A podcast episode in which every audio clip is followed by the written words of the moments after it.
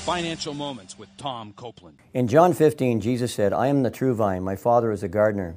He cuts off every branch in me that bears no fruit, while every branch that does bear fruit, he prunes so that it will be even more fruitful. Often God will prune us by allowing trials in our life, including COVID 19, in order to draw us into a closer relationship with the Lord. Why is a close relationship with the Lord so important? Jesus answers, Remain in me, and I will remain in you. No branch can bear fruit unless it remains in the vine. Neither can you bear fruit unless you remain in me.